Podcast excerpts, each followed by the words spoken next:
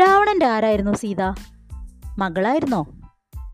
കോലാഹലം ഉണ്ടാക്കണ്ട കേട്ടോ. പറഞ്ഞത് ഞാനല്ല. വയലാറാണ്. അതും ഒത്തിരിയേറെ വർഷങ്ങൾക്ക് മുമ്പ്. രാവണപുത്രി എന്ന കവിതയിലൂടെ. എന്റെ ഏറ്റവും പ്രിയപ്പെട്ട കവിത ഏതാണെന്ന് ചോദിച്ചാൽ എപ്പോഴും എനിക്കുള്ള മറുപടി രാവണപുത്രിയാണ്. ഇന്ന് ബുക്കിസ് ചർച്ച ചെയ്യുന്നത് രാവണപുത്രിയെക്കുറിച്ചാണ്. നമസ്കാരം. എല്ലാവർക്കും ബുക്കിസയിലേക്ക് സ്വാഗതം.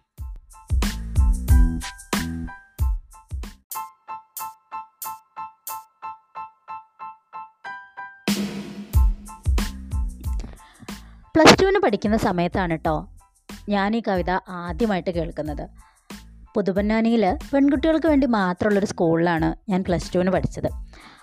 അവിടെ തമ്പി എന്ന് പറഞ്ഞൊരു സാറുണ്ടായിരുന്നു. അദ്ദേഹം ഈ കവിത ഇടയ്ക്കിടയ്ക്ക് ചൊല്ലുമായിരുന്നു ഞങ്ങളുടെ മലയാളാധ്യാപകനായിരുന്നു അദ്ദേഹം. അദ്ദേഹത്തിന്റെ ക്ലാസ്സിൽ അദ്ദേഹത്തിന്റെ തന്നെ ഭാഷയിൽ പറഞ്ഞാൽ എങ്ങനെയാണെന്നറിയോ?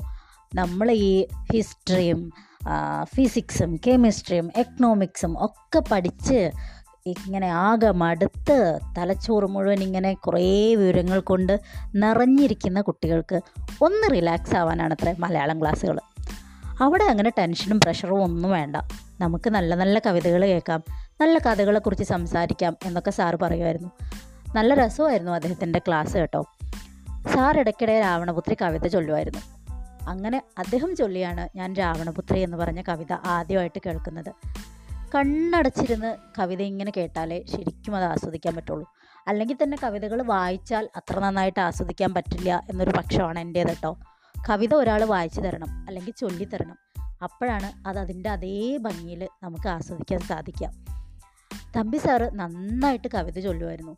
കണ്ണിങ്ങനെ അടച്ചു പിടിച്ച് ഞാൻ രാവണപുത്രി കവിത കേട്ടത് എനിക്കിപ്പോഴും ഓർമ്മയുണ്ട്. പിന്നീട് പലതവണ അത് കേൾക്കാൻ ഭാഗ്യമുണ്ടായിട്ടുണ്ട് പക്ഷെ വേറെ ആരൊക്കെ ചൊല്ലിയിട്ടും എനിക്ക് തമ്പിസാർ ചൊല്ലിയ അത്ര ഭംഗിയിലാണ് അത് ചൊല്ലുന്നത് എന്ന് തോന്നലുണ്ടായിട്ടില്ല കേട്ടോ.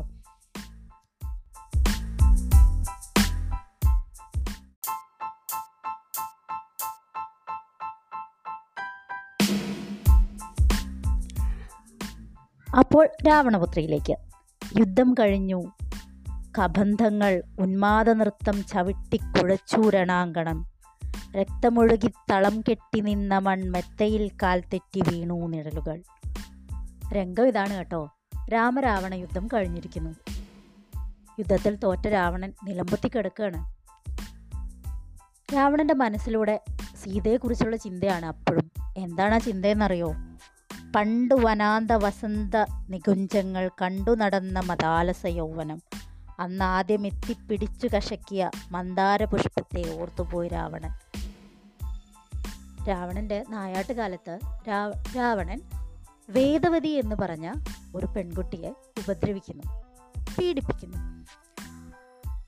അന്ന് കോപം കൊണ്ട് ജ്വലിച്ച വേദവതി രാവണനെ ശപിച്ചു അത്രേ എന്നിലെ കന്യകാത്വത്തെ നശിപ്പിച്ച നരാധമ നീ മരിക്കും നിനക്കെന്നിൽ ജനിക്കും പെൺകിടാവിനാൽ. എന്ന് പറഞ്ഞ് ശപിക്കുന്നുണ്ട്. എന്നിട്ട് വയലാറ് രാവണപുത്രയിൽ പറഞ്ഞു വെക്കുവാണ്. രാവണൻ പറയുന്നതായി ആ കാട്ടുപെണ്ണിൽ പിറന്ന മകളാണു മൈഥിലി. പിന്നെ അത് ഉറപ്പിക്കുന്നത് എങ്ങനെയാണ്? നാദരൂപാത്മകൻ പിന്നീ പിന്നീടൊരിക്കൽ ആ നാരദൻ പുത്രിയെപ്പറ്റി പറഞ്ഞ നാൾ. തന്നുള്ളിൽ ഒന്നാമതുണ്ടായ മോഹമാണ് ഒന്നു മകളെ ഒരു നോക്കു കാണുവാൻ. കണ്ടൊന്നു മാപ്പ് ചോദിക്കുവാൻ. ആ മണിച്ചുണ്ടിൽ ഒരച്ഛന്റെ മുത്തം കൊടുക്കുവാൻ. ആരാണ് മകൾ? മൈഥിലി.